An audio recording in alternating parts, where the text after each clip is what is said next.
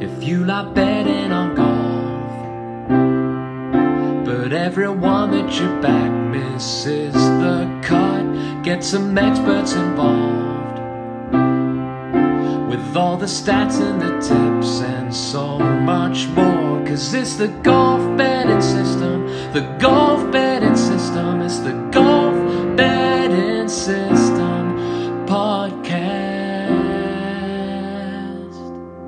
Greetings and welcome to the Golf Betting System podcast 203 featuring the Valero Texas Open on the PGA Tour. Paul Williams and Barry O'Hanrahan join me, Steve Bamford, to discuss this week's golf betting action. Good morning, gents. Morning, chaps. Morning, boys. Please subscribe to this podcast as you drive the popularity of the show. And don't forget, we're only a week away from the Masters. This podcast is for listeners of 18 and above. Please be gamble aware. You can visit begambleaware.org for more information. And of course, please bet responsibly. Visit our world famous golf betting system website with our in depth betting previews, tournament strokes gained analysis, tournament form statistics, and our PGA Tour predictor model. All of these features, like this podcast, are completely free of charge with no paywall. We're on Twitter. Barry is at A Good Talk Golf. Paul is at Golf Betting. I'm at Bamford Golf. You can join our Golf Betting System Facebook group. The link is available in the description box. Plus, look out for the Steve Bamford Golf YouTube channel where I present the Golf Betting Show every week. I actually recorded it yesterday. So the Valero Texas Open golf betting show is available on YouTube at the uh, at our YouTube channel. Right. Now, I was going to say right here about five star reviews. They're so important to us. We know this. We say this every week. However, it is the master show next week, so I'm going to put an extra emphasis on this. Send in your five star reviews this week. I will choose the very best one and I will read it on our Masters 205 podcast show which is our most listened to show of the year. So there you go. I will look through all of the five star reviews you send in this week, and the best one will be read next week. Leave your name and where you are in the review. Now, this is a cracker. It's entitled It's Pretty Decent. Five stars. So I took a different route following the guys. I followed Barry across from a Good Walk Spoiled podcast. Side note Barry, did you once play Glen of the Downs with one of the no laying up guys? I think we were in the group behind you. We'll talk about that in a second. Anyway, the lads have become a firm favourite in my list of podcasts. Well researched tips, semi decent banter, and an excellent theme tune. It's a great way to give tips on the PGA Tour and the Euro, I mean the DP World Tour. Five stars, keep up the good work. Let's hope for another solid week this week. And that is from uh, Gar Evans, and he's in the UK. Right, Barry, Glen of the Downs. Talk us through it. That was that was my old home course, um, designed uh, by Peter McEvoy, and I, I played that from age 16, age 17, uh, now a few years older than that. But um, yeah, Soly came over and we played there, and uh, then we played Portmarnock the next day. It was kind of some of, some of his early introductions to, well, to Irish golf anyway, but to links golf as well. So yeah, it was getting that it. Um, the rev- sorry the podcast review through was good because it sent me down a little memory lane trip. So like five years ago or six years ago now or five and a half. So it's cool going back and looking at the photos and um, yeah, it's amazing like the the link all the way back that time. You know, somebody sees you on the golf course and you know ends up listening to a show a few years later about me still waffling on about golf. So it's, crazy. Kind of, uh, yeah, it's that's how that's how we met as well. We met up via your a good walk spoiled podcast, didn't we, many years ago? You Yeah. had me on your show. And we needed somebody who actually knew what they were talking about when it came to golf picks and stats. Uh, Why the hell just- did you get me on? I have no idea, but I, I could ask you the same question about your podcast and me here. So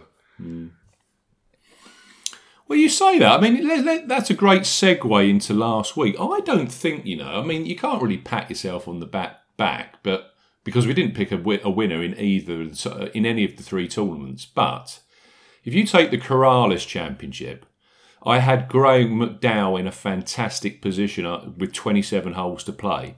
He was tucked in there. I think he was tied second or third. Then his back goes. Now that's a familiar story. We'll we'll we'll, we'll move forward on back spasms was- in, in, a, was- in, in a short while. Yeah, I that was so forward it. unfortunate about McDowell because he was in a great spot. He Mate, really he was just- there. yeah, just in the slipstream of the leaders, ready to pounce. Yeah. He, he was actually in the wrong side of the draw as well because the, the, the, the split that he and Johnny Vegas were in were over it was over two shots more difficult. So for GMAC to be right in there, that was a fantastic. Then his back goes. Anyway, Johnny Vegas comes through gets me an each way payout, sixteen to one. So at least we kind of covered the week. So but so we we had a runner, we had runners in the Corales, and then you go to the match play, the Dell match play, which as we know is an absolute nightmare from a betting perspective. And you know we've got players in the mix. We were all sweet on Kisner. We were Paul was very sweet on Dustin Johnson, and just the way that the the tournament played through. You know, Pete Dye specialists coming to the fore. You know, you, you go through that list of players that made the last the quarterfinal. They've all got half decent, you know, Pete Dye records. So you know, we, we kind of had it covered, but again, just came up just came up short. Anyway, that's by. Let's talk Paul Casey. And Barry off Mike just asked Paul, has Paul Casey gone back onto your I will not bet him post-it note?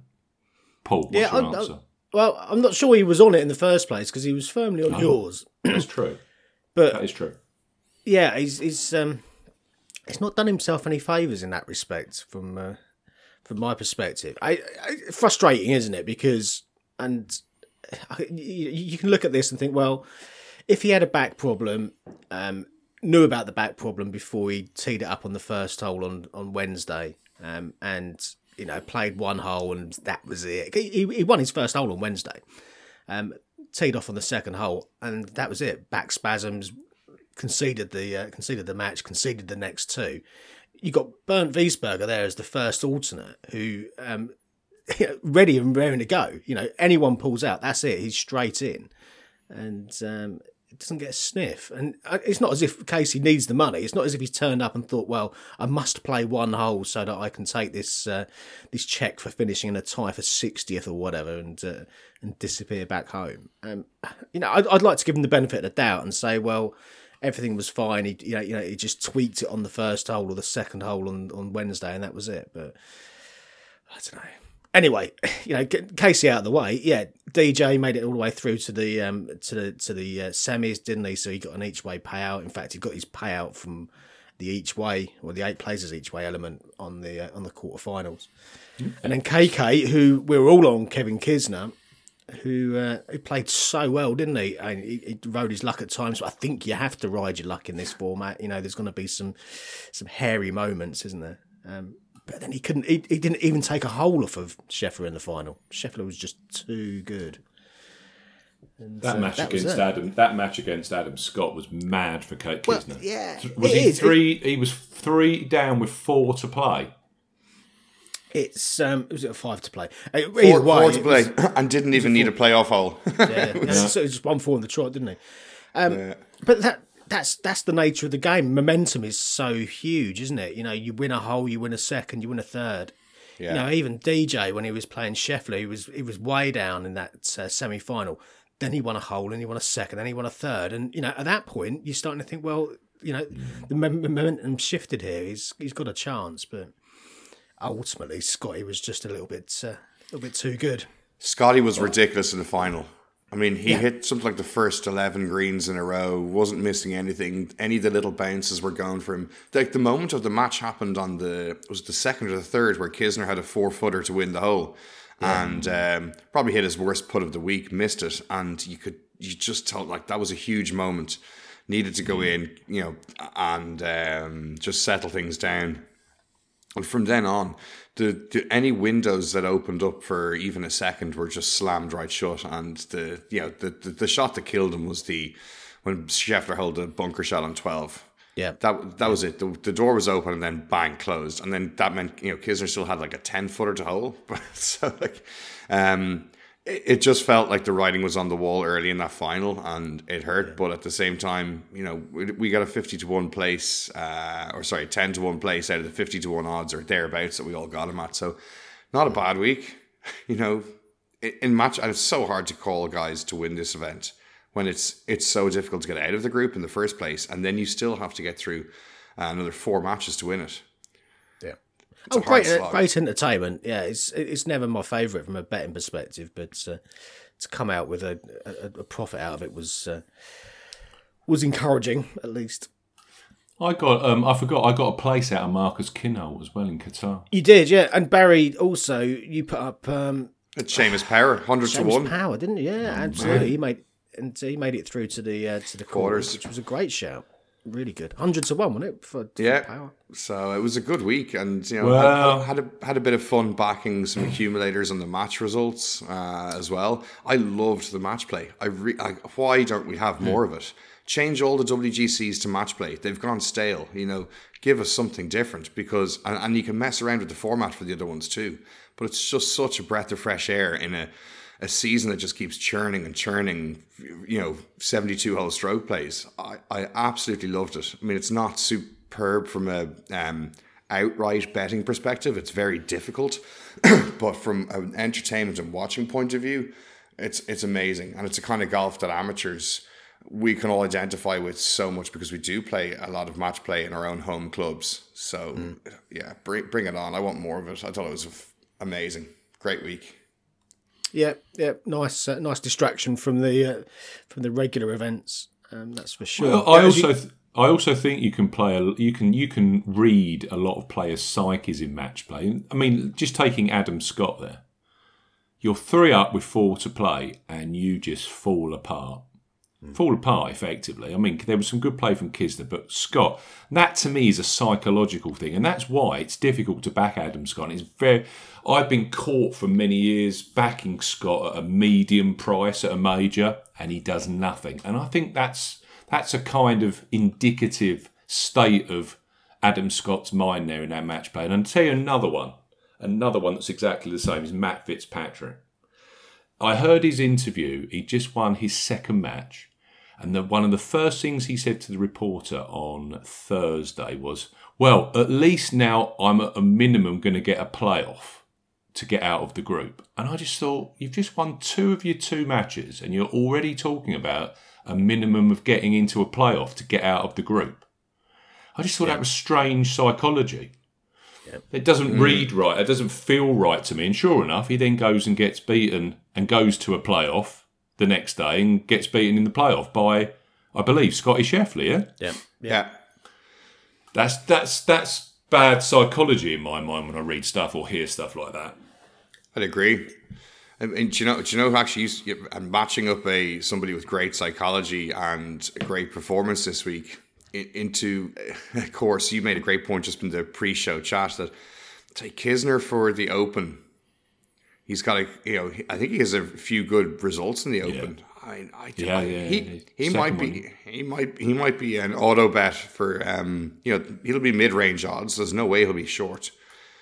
You might even get him triple digits if uh, the bookies aren't keeping um, keeping an eye on him.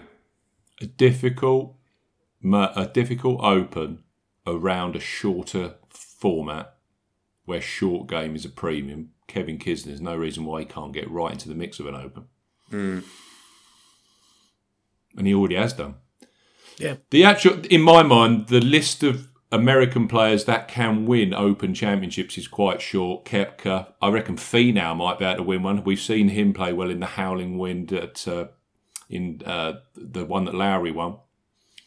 Um, Ke- Koepka, of course, Morikawa kind of won that.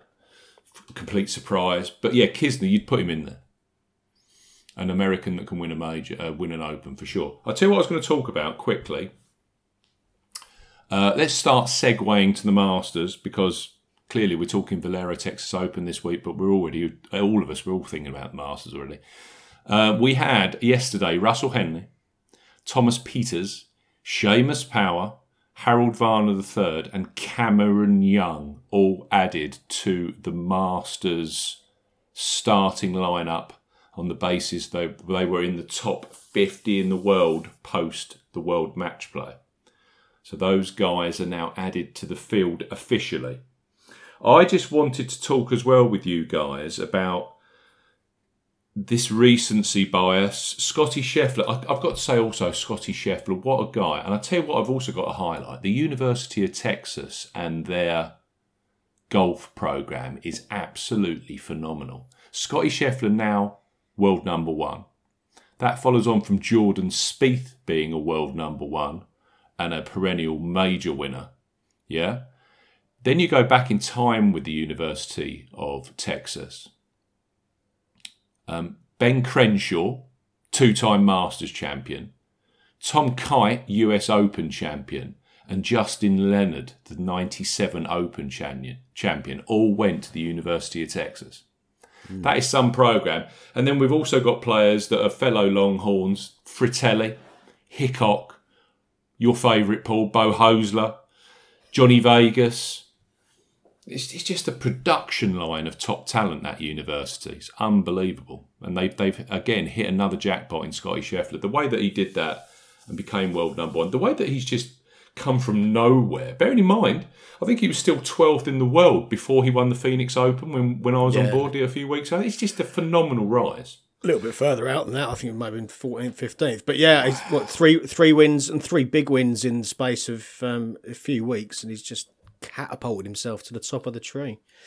Very good stuff. Now I'm reading like, oh, I've got Scotty Scheffler tickets for the Masters. Oh, yeah, this, that, and the other, and it's all well and good. Let's actually just look at some facts before uh, we, we're going to do a research podcast, uh, listeners, towards the end of this week when we've actually got some real Masters markets because the anti-post markets are atrocious.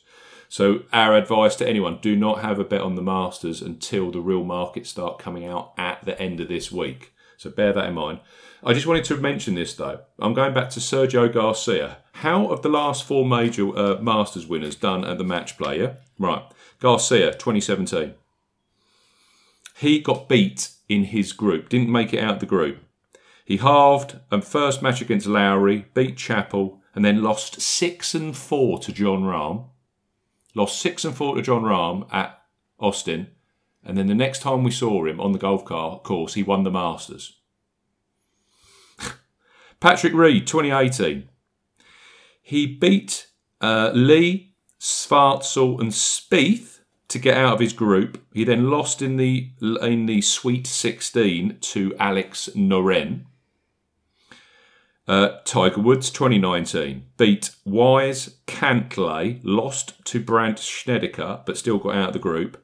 He then beat Rory McIlroy in the last 16, and everyone was raving about Tiger. And then he lost to Mark uh, to Bjerregaard in the quarters, and then Hideki Matsuyama, the most recent of them all.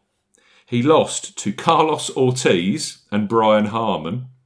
I wonder how many people would have backed him at that point, walking off that green, losing to Brian Harman on the Thursday, and said he's going to win the Masters. This Hideki Matsuyama chap. He then beat Patrick Cantlay in his last group match, but didn't get out of the group.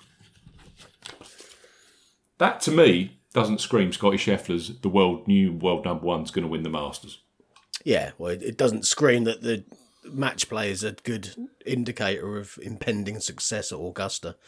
Different format. Yeah, it's it's, it's the top sixty-four thereabouts in the world, and I I get that. It's uh, you know it's an elite field that's going to be teeing up at Augusta. Um, largely the same people, and then a, a splattering of others uh, who, who also got an invite one way or another.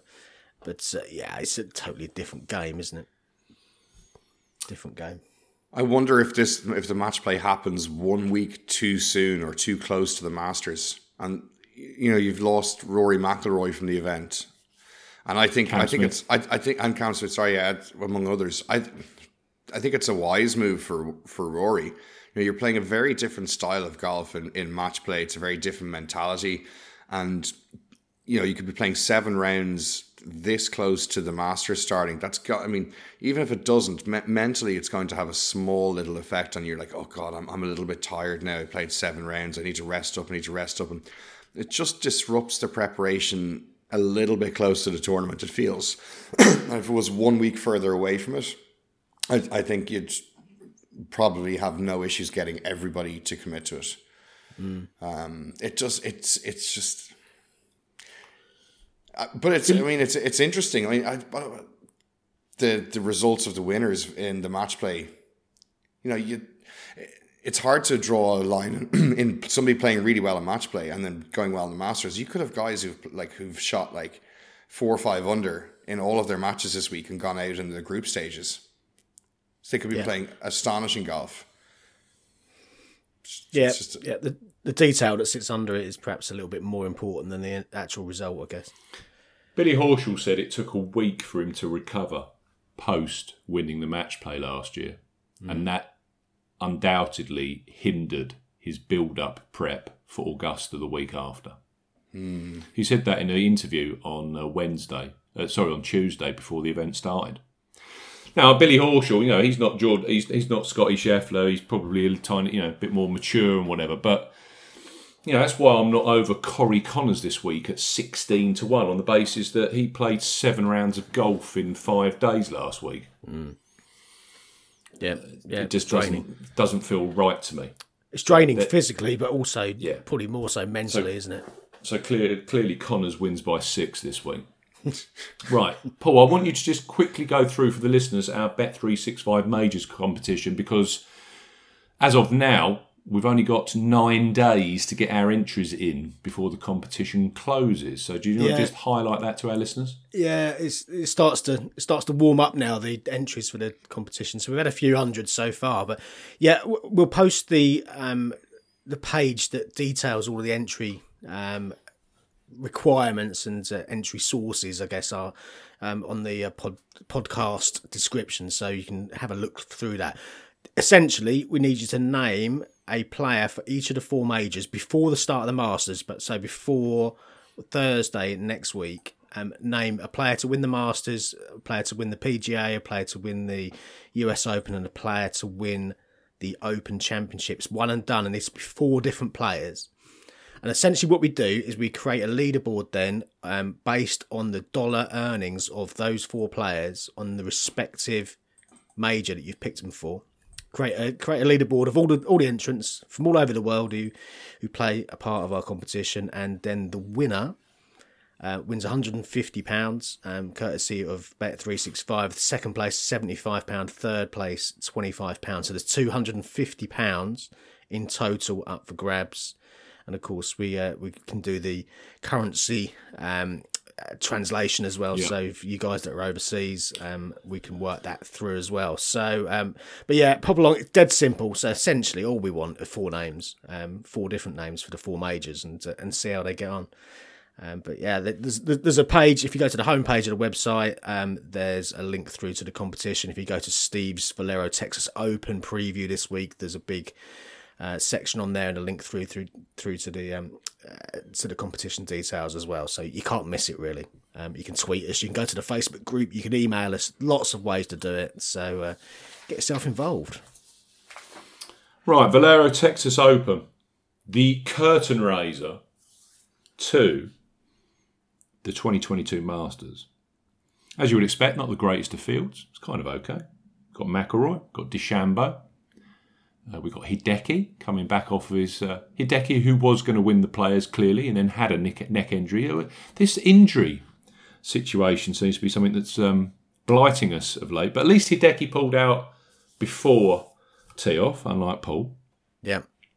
Um, these are the winners of the warm up tournament prior to the Masters. There's absolutely no pattern in this, by the way, but I just thought I'd mention it. Laird, 100 to 1 in 2013. They also don't forget these are different. These are different events as well. That was the TPC San Antonio, the Valero Texas Open. We then went back to Houston. Matt Jones, 125 to one in 2014. JB Holmes, big JB. He won the week before the Masters in 2015 at 28 to one.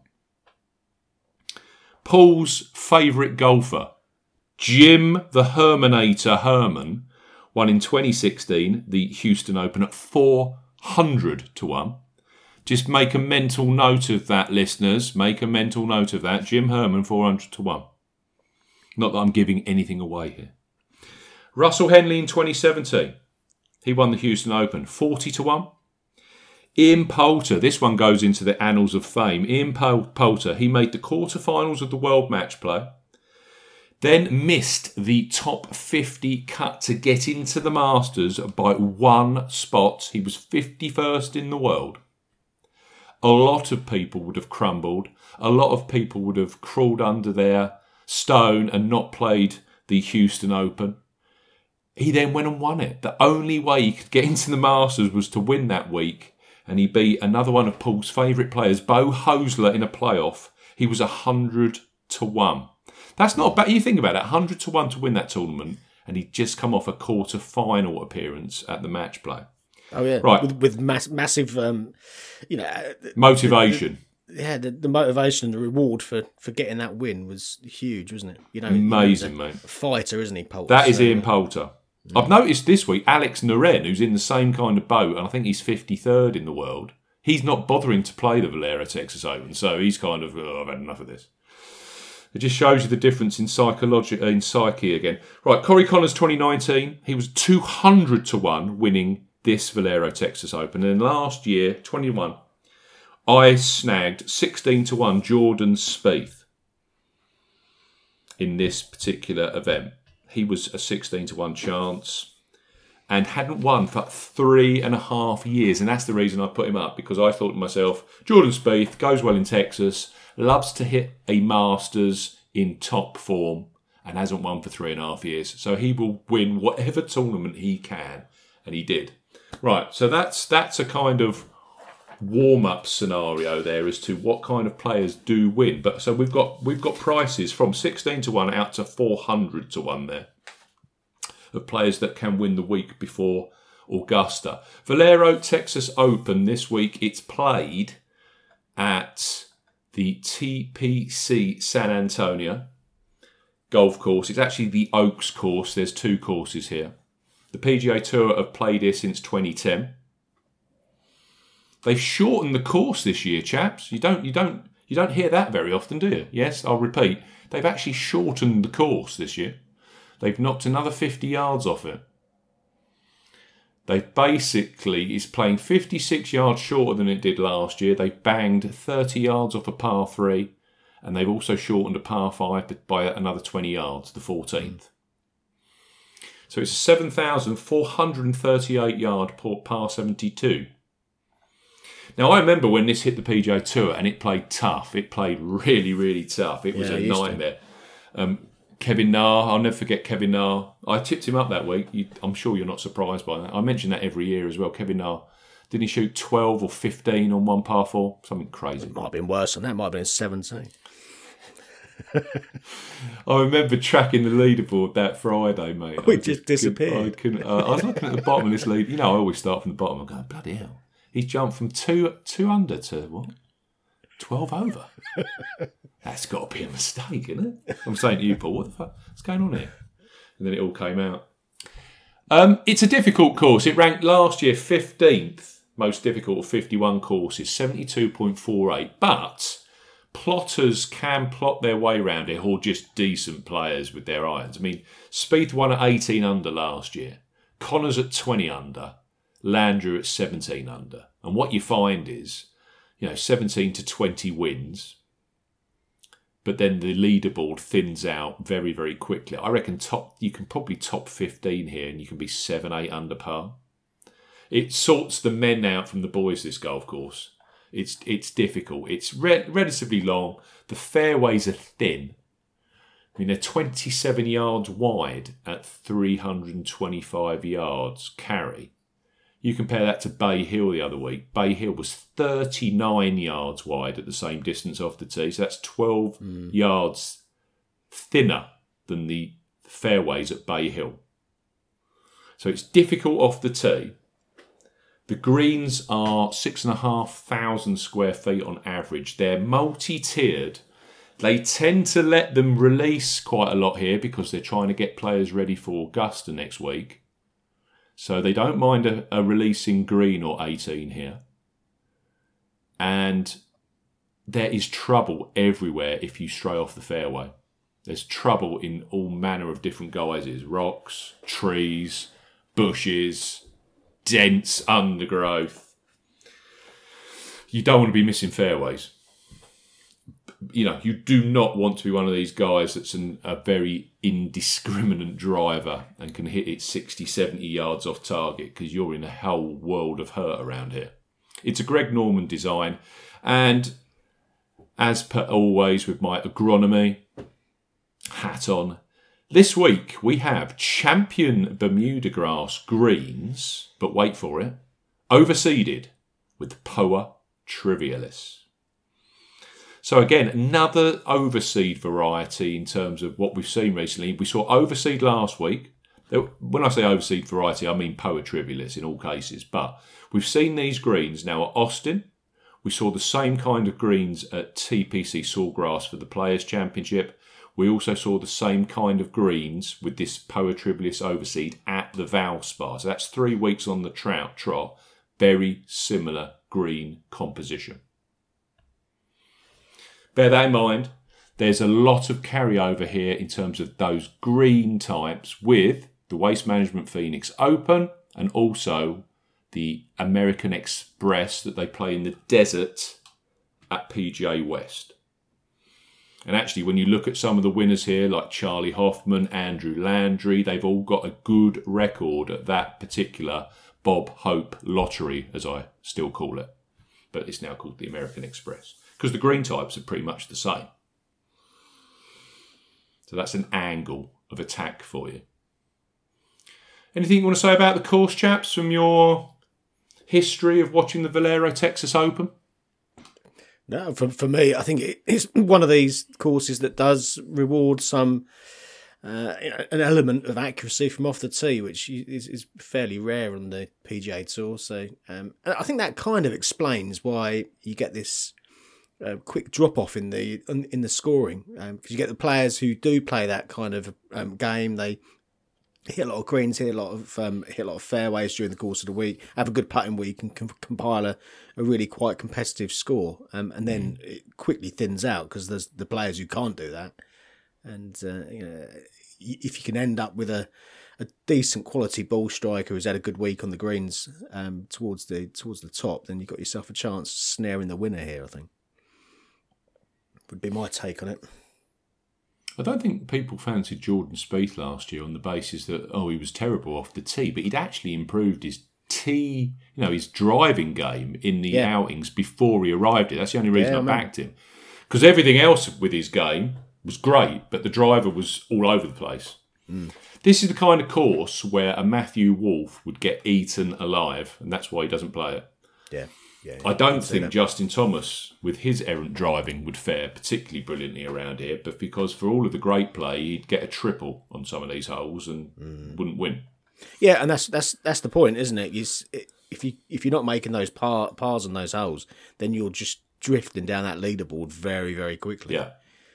It's no surprise that you're looking at past winners here. Spieth with his fantastic iron play. Corey Conners, as Barry said earlier, was just an absolute monster of a ball striker. Long enough, dead straight, fantastic high GIR player. Andrew Landry was a bit more of a shock. I know Ben Coley was on him that week, 200 to 1, which was a phenomenal pick. But even Landry, when he's on form, he's arrow straight off the tee, and his wedge and iron play, when he's on, which is rare, is top notch. Top notch. Yep. So you can see that kind of works. I was on Kevin Chappell in 2017. That's a guy that had just finished 10 in the top 10 at Augusta National on his previous outing because the Valero Texas Open, that particular phase of the PGA Tour was after Augusta. So you can kind of you can see connotations here. If we're looking at correlating courses, in my opinion I think, as I mentioned earlier, PGA West is a fabulous one. I, I think you look at Jordan Spieth, you look at Charley Chuck Hoffman, you look at Martin Laird, who's won here, you look at Brendan Steele. They've all got great records also at Scottsdale. And TPC San Antonio, and San Antonio is in the southwest of Texas, which is quite desert like. So, in fact, I think I read that 15% of Texas is in the is, is officially qualified as desert. So you could almost call this desert golf, although this isn't a desert looking golf course. There's far too much foliage and trees involved, but it, it's physically in the desert. Um, so I, I, I, don't mind any kind of desert form, be that um, the, the Shriners Open, PGA West, the Amex, Waste Management Phoenix Open. There's a huge carryover though with Augusta National. There's a huge carryover with Colonial Country Club, which of course they play the Charles Schwab Challenge at, and it's part of the Texas Swing. Um, Spieth's a winner there. Corey Conners has finished sixth at Colonial. Kevin Chappell's got a top 10 there. So's Chuck Hoffman. So's Jimmy Walker. Martin Laird's had a couple of top 10s at um, Colonial. A massive, massive carryover. Colonial to this place. So if you're seeing Texas forming players, that's something that you should definitely put a tick against. There's also a carryover for whatever reason with the John Deere Classic. Couldn't tell you why, but there's definitely a carryover. Landry's done well there. Kevin Chappell, Chuck Hoffman, Jordan Spieth a winner there. Even Steven Bowditch, Bowditch has had a good result at the John Deere Classic. Um, I'm seeing a little bit of TPC Boston. Also, and I don't really know the reason, Silverado, where they play the Fortinet Championship, the first event of the PGA Tour usually, there's a huge carryover with that event as well. You can also bring in a little bit of carryover on Greg Norman design at El Chameleon, where they play the Mayakoba Golf Classic, because that again is a Norman golf course. So anyway, I'm seeing correlating kind of attributes attributaries there. Even Pebble Beach, you know. I mean, Spieth goes well at Pebble Beach, doesn't he? Uh, Kevin yep. Chappell's had a sixth and an eighth there. Chuck Hoffman's had a top seven there. Jimmy Walker's won there. Steven Bowditch has got a top 10 and two top 20s at Pebble Beach. So, for whatever reason, Pebble Beach as well. Right. I want to mention bookmakers before we move forward on to the Valero Texas Open and who we're selecting. Uh, Boyle Sports are 10 places each way this week. I actually thought when they opened up, Paul, their prices were very competitive this week. They actually had one of my selections at a market best price and 10 places each way. That lasted for about half an hour and people clearly cottoned onto it and he got cut. But 10 places each way this week, and we know, we don't know for sure, but they're going to be near the top when it comes to additional each way spots for the Masters next week. I don't think there's any doubt about that. They are the leading bookmaker for each way, additional each way places uh, so far in 2022. So Boyle Sports again, if you were going to sign up to a Boyle Sports account, I don't think it's a bad time to do it the week before the Masters. We've got UK and Republic of Ireland new customer offers available on the golf betting system website. On top of that, and I'm going to highlight these guys again because they deserve to be highlighted. Best player odds this week uh, for the Texas Open We've noticed again, Bet365 are dominating on price. We've been mentioning this throughout a lot of podcasts. They were best price or joint best price on 86% of the world match play field last week. That's crazy. 86% of the match play field best or joint best price, Bet365. So if you want to look at maximising a price, they are a great account to have on board. So, for those of you wanting the best golf odds right now, Golf Betting System recommends Bet365. If you're 18 plus and do not have a Bet365 sports account, you can find details of their current bet £10. Get £50 in free bets, new customer promotion, plus a link through to that very offer with T's and C's in this podcast description. So, Bet365 best on price, Boyle Sports 10 places each way offering this week at a 50 odds. Um, I looked at the top of the market this week. Don't fancy Rory. Don't fancy Jordan. Don't fancy Corey Conners. I got to Abraham Ancer and I thought, quarter finalist last week, beat Collin Morikawa 8 and 7 in the Sweet 16. If that's not going to boost your confidence, I don't know what is. Yeah, strong performance. But Collin Morikawa, who was, you know, he could have been world number one if he'd have got uh, further down the line in, in the match play. One of the, you know, phenom of golf at the moment, and he beat him 8 and 7 that's not going to boost your confidence, I don't know what is. And I just think with Ancer, I try and get into players' heads. Has been struggling this year. He hasn't been anywhere near the kind of golfer that he was throughout 2021. And I think a lot of that is he changed equipment. He took uh, some Callaway dollars. He, he, went to a Callaway driver. He went to an Odyssey putter. Um, fair play. Nice deal, I expect. But it's taken him time to get used to that equipment, in my opinion. He hasn't been as straight, hasn't been as phenomenal as he usually is off the tee. But that's clearly coming round because, you know, he got out of his group last week, beats Morikawa, gets to the quarterfinal, gets beaten by an inspired Corey Conners Saturday afternoon. But actually, from a betting perspective, I don't mind that because 22 to 1, I'm in eight place each way, 50 odds on Paddy Power. He actually lives in San Antonio, will be sleeping in his own bed this week. Um, and he just has a lot of form on courses I really like the look of. A winner at TPC Southwind last year to get his tour maiden victory, which was a World Golf Championship. Those that golf course features champion Bermuda grass greens, by the way. Also, he was second at the Wells Fargo Championship last year, and that was his pre prior outing to the PGA Championship. He doesn't mind some of his best performances when you look at the um, his results profile tend to be either before or after a major. So I think he's one of these guys that likes to peak going into a major. I bet if you ask Abraham Ancer in all reality, do you think you're going to win the Masters next week at 7,800 yard Augusta National? He'd probably, in his heart of hearts, say, no, I don't think I've got the, the real game to win around there. So I think it's a good opportunity for him in his home state, in his hometown. So yeah, I'm on Ancer 22 to 1, two places each way, with Paddy Power eight places. Anyone towards the top of the market? I'm asking you. I know that Paul's put two 500 to 1 players up this week, so I don't really know. Is there, is there anyone towards the top of the markets that you guys particularly fancy? I, I couldn't take it on personally this week. I've, I've not backed, the, the lowest I've backed is 66, so we can get there when the uh, when we get down to that kind of level. Any any you fancy at the top, Baron? 66 are nosebleed odds, Paul. Like that's way too high up the market. yeah, I, it's just um, it's a strange week to back.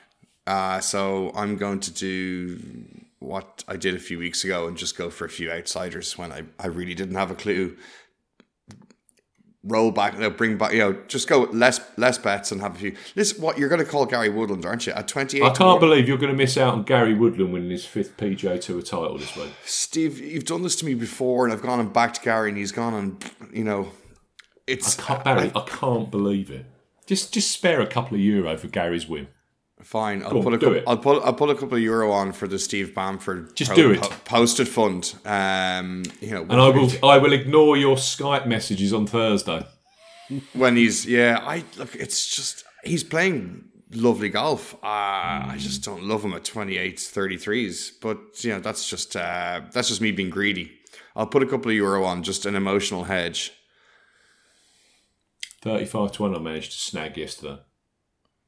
Eight places with William Hill. But Woodland just he just he sings to me that he's due a win. We've said this all along with Gary.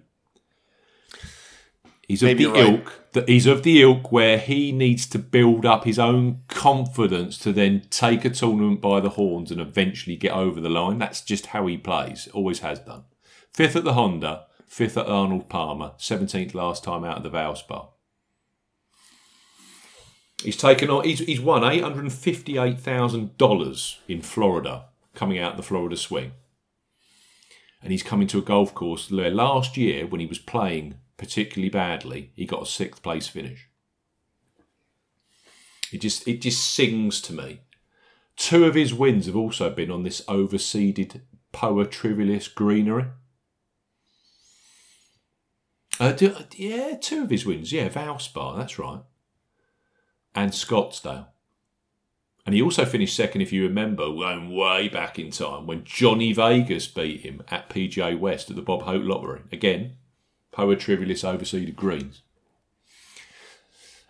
Ninth and 14th at Colonial the last two years. So he, he fits. He, he, he's perfect fit to me.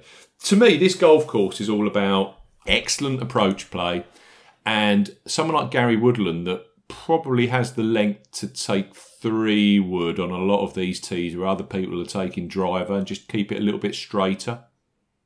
I think Woodland's a great play this week. So yeah, I'm on 35 to 1. Oh, Steve, you have me. I have to join. Like it's, I have to jump back and follow my own advice. Don't be price proud.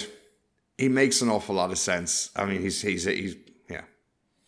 Well, let's be frank, Barry. It's a, it's not the greatest of PGA Tour fields. So yeah. No, it's not. When you start seeing some of the prices for some of the guys up there, when you see Siwoo Kim at like 28, 30s, all like not no, not having an attack at Siwoo, but Oh, I, um, I remember going back to 2016 when I put up Kevin Chappell at 33 to 1. And you think now, ooh, 33 to 1 win, that's good. Anyway, how could you put Kevin Chappell up at 33 to 1? He's never won on the PGA Tour. He's a bottler. He's this, he's that. And then he goes and wins. And he get a nice 33 to 1 winner. Thanks very much.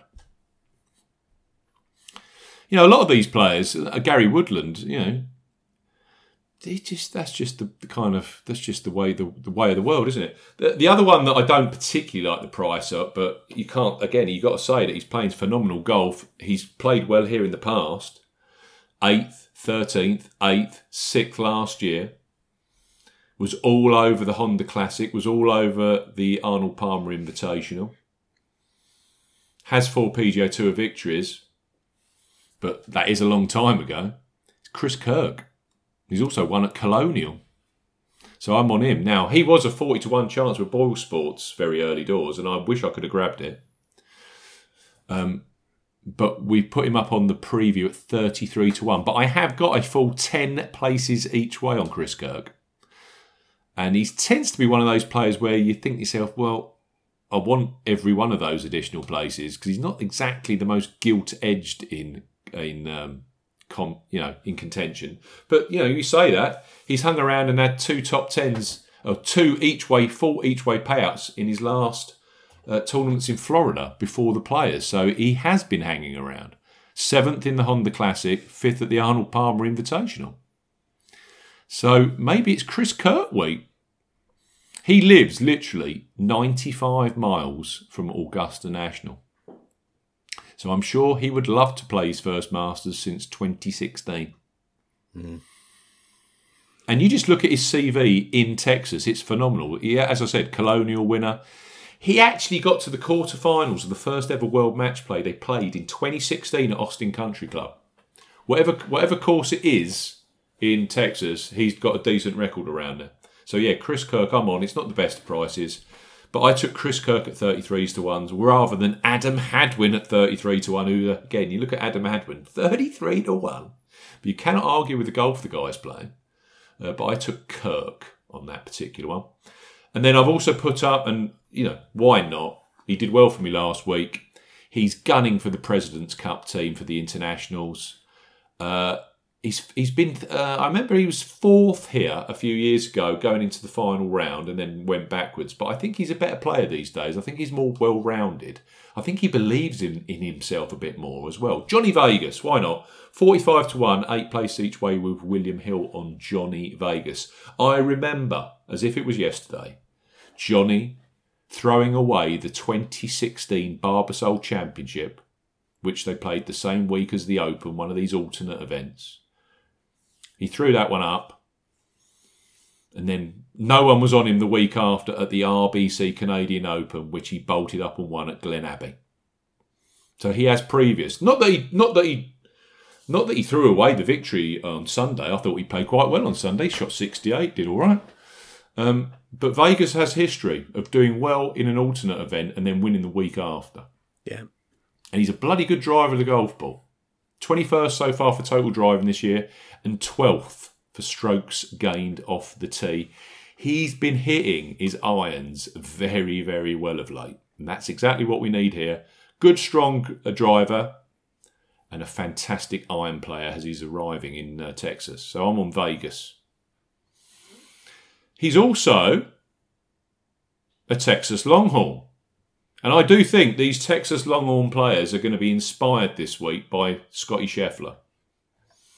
So he's not my only player that's a former Texas Longhorn in my squad. I'll go into that in a short while. So that's me subbed in. So 45 to 1, 33 to 1, 35 to 1 and 22 to 1.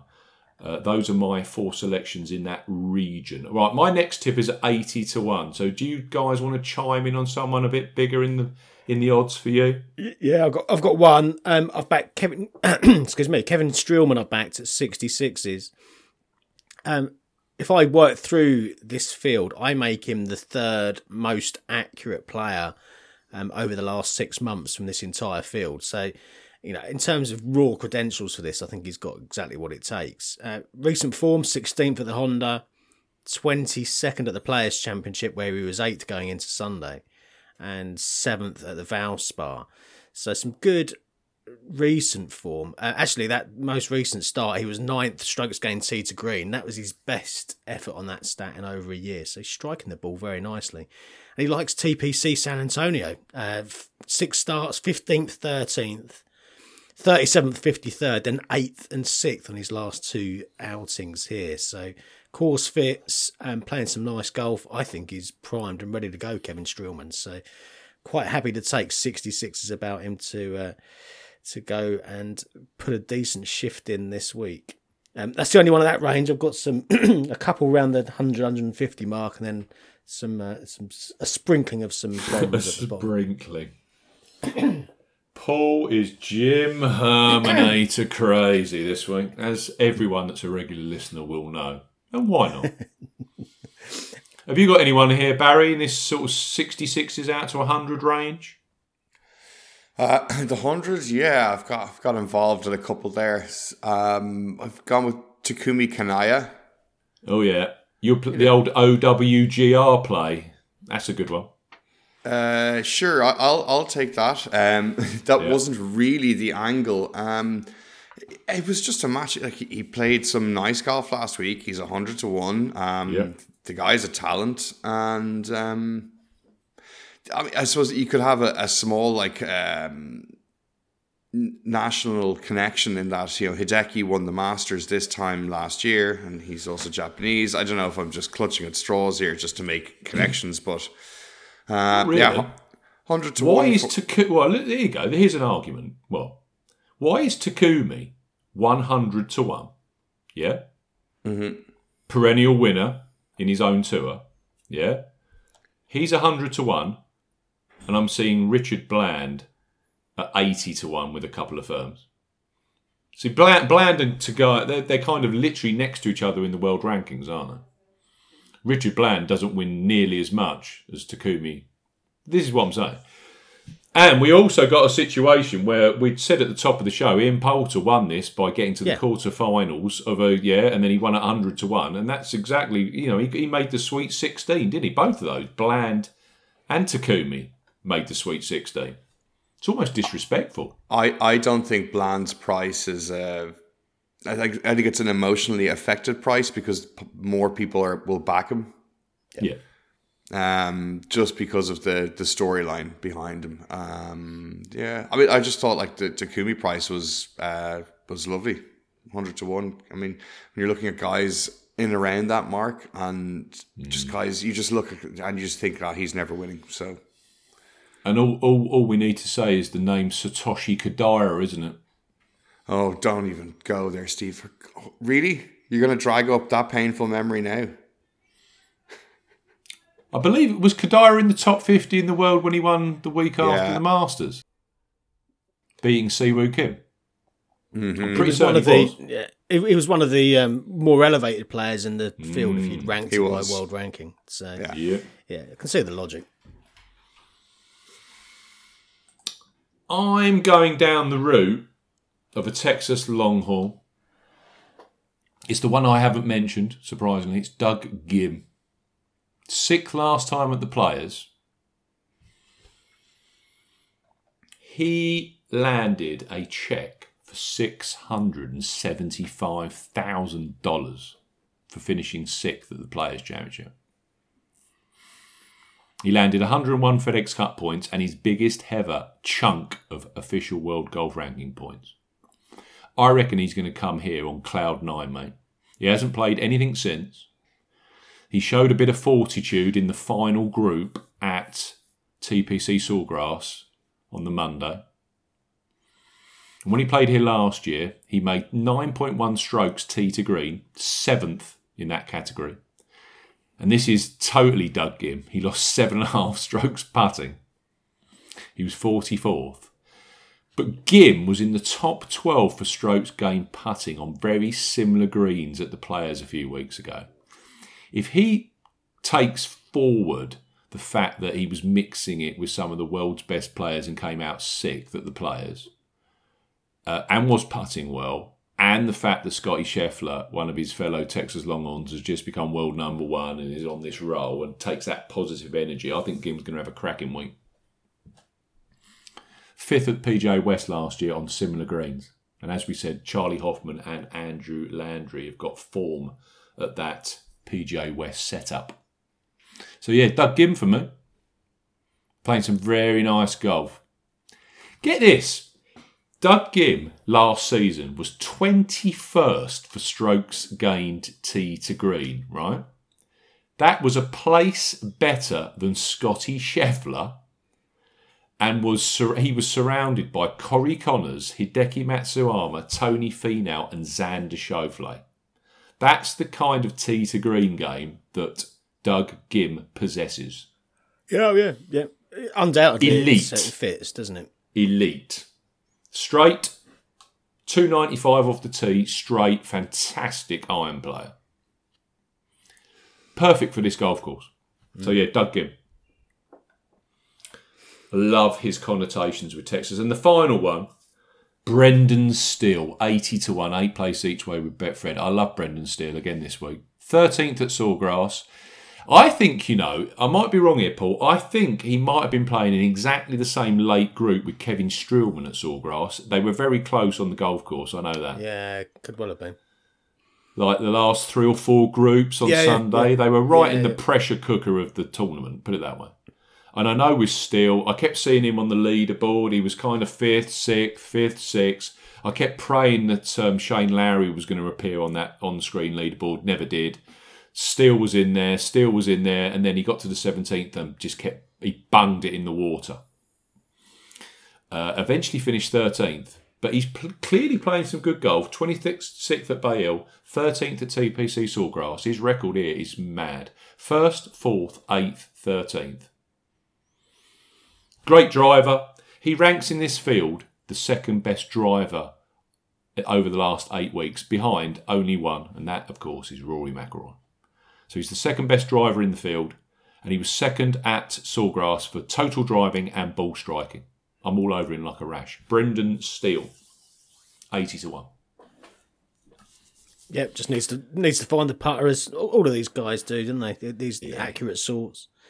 I don't think it's that work on the kind of tournament. This tournament where I don't think you need. It's not like Bay Hill when we said, "Oh, you know, Will Zalatoris." I was saying Will Zalatoris will not win at Bay Hill. Can't putt. This kind of tournament, semi. I think you've got to putt well on the week, but you see some p- people there that aren't the best of putters. Yeah. Yeah. So right, that's me done. Steele, Ghim. Uh, let me recap: Vegas, Kirk, Woodland, and Ancer. The only reason I put six up here is I've actually had two of the last four winners. I seem to get a read on this tournament, so I'm trying to pick the winner this week with Yeah, I real don't- well, verve. With uh, with eight or ten places available, a lot of the bookies, then six six picks isn't um i- i- isn't out of order, is it? Now, Um, the li- the listeners, Paul, they're waiting with bated breath for your wild and wacky long shots. Yeah, well, I've got a couple that aren't quite so wild and wacky first. Um, both accurate sorts. Okay. Brian Stuart, I've backed 100 to 1 with eight places. Um, 16th and 7th over the past couple of weeks. He was fourth here also in 2019. Um, some good course form then, some good uh, good recent form. couple of runner up finishes at El Chameleon as well, which you talked about earlier for that Greg Norman link. Um, scrambled really well last week, ninety two percent at uh, Corales. That was the uh, the first in the field. He led the field for scrambling. So short game's good, long game's good as we know. Form's good, course form's good. Correlating course form or, or uh, designer course form's good. Hundred to one, I'm taking that. So Stuart's in. Um, also backed Hayden Buckley at 150 to one again with eight places and uh, another accurate sort, isn't he? He looked the real deal, didn't he, at the start of this season with um, fourth at the Sanderson Farms, which you mentioned again a, a, little while while back as potentially one to correlate. Or no, sorry, it was the Shriners you mentioned, wasn't it? Sanderson Farms eighth at the Shriners, so a couple of decent spins at the start of this wraparound season. Bit off the boil since, but thirteenth last week and found his long game again. Eighth for driving accuracy, eleventh for greens in regulation, and um, if you look at his wins on the um, well, a couple of wins in his career to date, one on the Corn Ferry Tour at 13 under, one in Canada back on the Canadian Tour at 18 under. So this is his kind of scoring, I think, and uh, the course seems to suit him nicely. So happy to give him a chance at um, at 150 to one. Um, and I've actually backed uh, three rather than two. I've backed at 500 to one. Now I must stress these are just complete um, toe in the water, just you know, a couple of quid here or there, just to uh, for a bit of fun. But each of them has a little bit of a case, I think. Um, I've packed, I've backed Martin Trainer at five hundred to one. Who's oh, as random as you like, Trainer, isn't he? The last time he was out in Texas, um, that was at Houston. he is, yeah. He finished um, fourth, didn't it? You started. Yeah, top five, yeah, fifth in the end. Yeah, but he led to halfway. He was right in the mix, wasn't he? So that was the last time he played in Texas. He was fifth last. Uh, sorry, seventh last week at Corales overall. Um, he's made a couple of cuts here from two starts mm. at TPC San Antonio, and um, oh, it's all going to be about the putting and the short game for him. He's going to have to get around the course in that way. But um, he is so random that he wouldn't surprise if he just popped up and uh, and got a, a, finish of some description from from absolutely nowhere. So, it's a trainer. Um, I've also backed Jim Herman, who um, won't come as any surprise because Steve's mentioned him four or five times already. Um, again, five hundred to one. But yeah, he, he's won in Texas. He won in Houston. He's won before the Masters in the past. Um, 18th here back in 2017. Um, decent on the you know from tee to green that week. He was uh, second for greens in regulation, tenth for accuracy and old money that week as well. Um, seventh recently at Puerto Rico, despite opening that week with a 76. After that, he was um, he was one of the best players, if not the best player in the uh, in the field. And again, he's that kind of random player who can just pop up and actually win a golf tournament, Herman.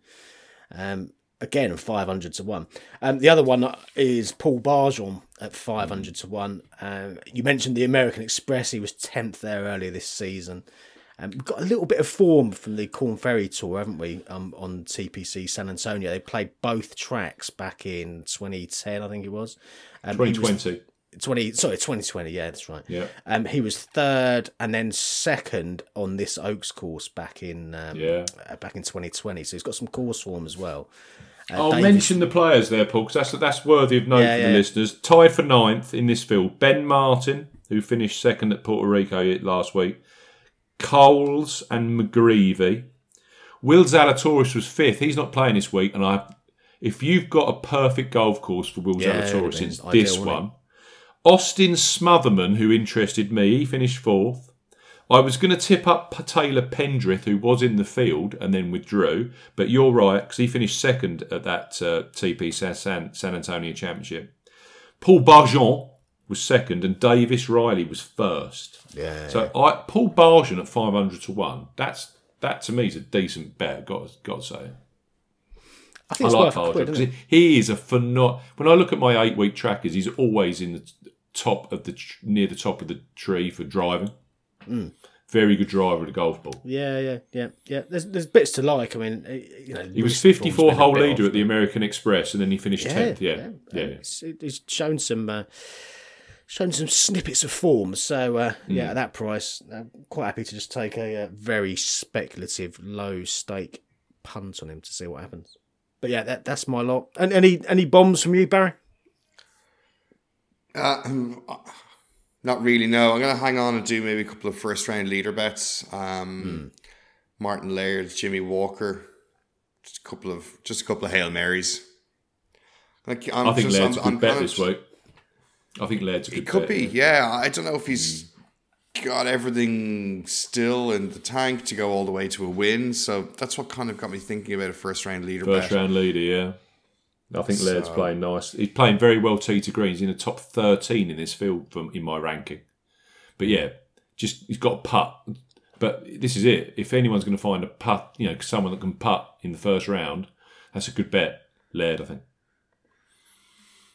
Yeah. Other than that, I'm kind of um, just keeping my purse closed, uh, more or less, until next week. Uh, we're going to launch a few bets next at the Masters.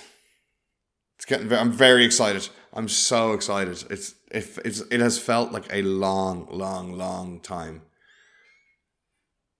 since the last major. It has been. It but, has, uh, yeah. yeah. It's it's it seems to have stretched out because of COVID during the winter. It's just made it uh, that extra. It feels like we're getting our, our ice cream at the end of dinner.